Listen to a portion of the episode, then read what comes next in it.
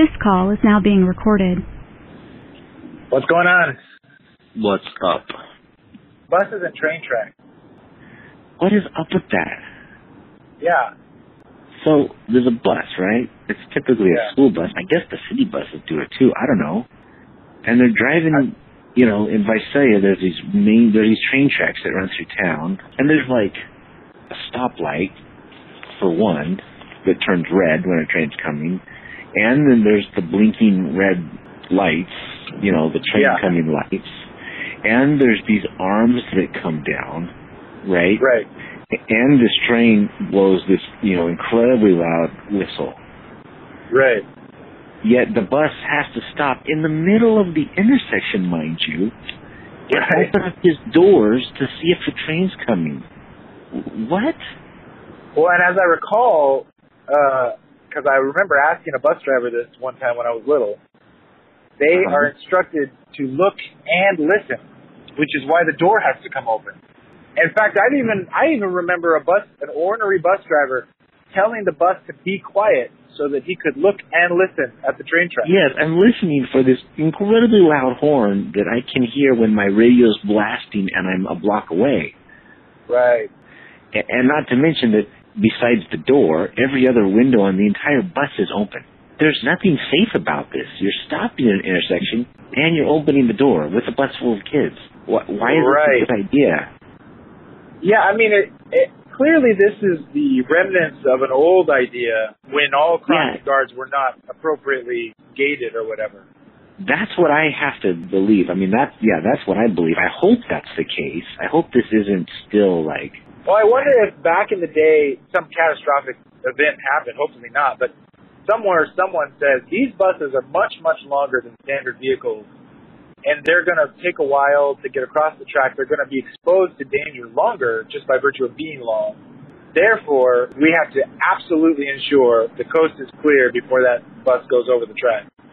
Ergo, stop, look, and listen. You know, is the is the mantra yeah, maybe this was back in the in the times of rural bus routes un- where you know, unguarded train tracks or something. yeah, and maybe a train track on a country road that wasn't near a large intersection, and so the guy who invented the rule wasn't thinking about you know four lane intersection that the bus was now obstructing in order to follow the rule. Right. As people go zipping around, I mean, that's what happens is everyone starts like flying around this guy, you know, in every direction they can go. Because it, you know, traffic's two miles long, backed up at this light anyway, and now he's causing this gridlock. And you know, we see, I see it uh, every day. Is why I say it. Every day when I come over and pick up the kids from school, we deal with this. And, and I mean, I guess there are still tracks that are not guarded by dinging and flashing lights and arms that come down. So they just have to say all train tracks because it's too complicated to say ones that don't have lights and bells and Right. Well, I mean, it's a rule for the dumbest among us, right? Like, it, it's the Yeah. it's the rule because one dumb bus driver would fail to figure out if this was a stop, look, and listen train crossing, or if it's clearly safe enough on its own. yes. I mean, And the yeah, fact that kids' safety is is on the line. I, and and it's a municipal function, so that you know the, the city, who I could imagine covering themselves a lot more than Yes, but even with all that, it still feels like something needs to be revisited here. yeah. There's some reformation that needs to take place with this process.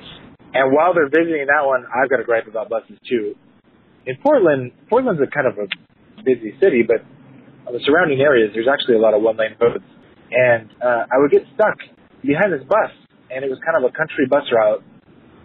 Uh, he'd make a stop, and we'd all stop behind him, and then we'd go, and uh, we'd stop again because he's, you know, he's got to pick up a kid every, I don't know, every mile. And I don't have a problem with buses stopping traffic. I don't have a problem with buses stopping, you know, for the country kids, you know, closer to their houses, there, so there's more stops. But what I've got a problem with is you're making the whole line of traffic stop every stop.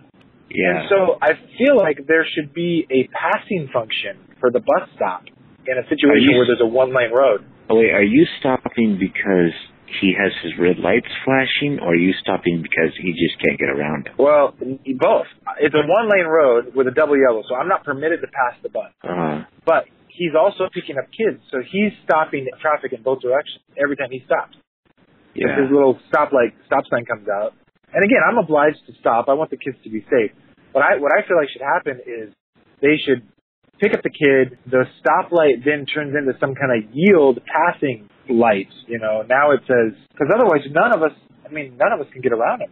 Yeah, I, I have to say, um, I think our bus drivers are maybe more courteous or something because they will turn on their red flashing lights Yeah. and then they will turn them off and just sit there Really? and everybody goes by them. Yeah. That once all the kids are on the bus, once all the kids are on the bus, they shut it down and they just stay there and everyone just goes right and everyone goes and then they go.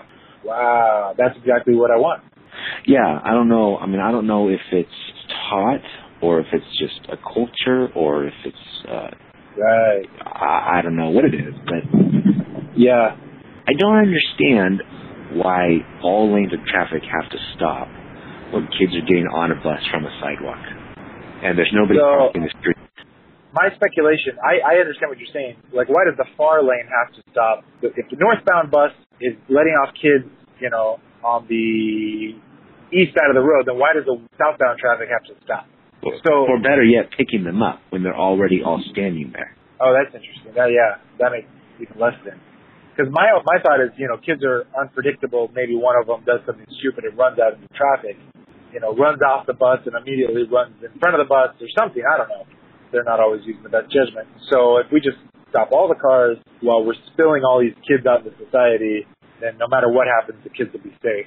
Yeah, for 14 seconds until they Well, that's- the stop sign. That's the ridiculous part about it is those kids don't disappear as soon as the bus closes the doors. Right. But I'll bet you the liability disappears as soon as the bus closes the doors. Uh, they're no longer the bus's responsibility. Maybe, maybe a lawyer somewhere for the city said as soon as that bus door closes, those kids are now on their own. And, it could be, and and probably most of these things come from those type of incidents.